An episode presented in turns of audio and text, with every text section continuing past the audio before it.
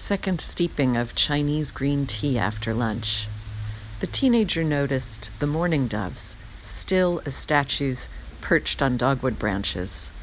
We listened to the steady rain and the two note call of a distant bird, which flew away.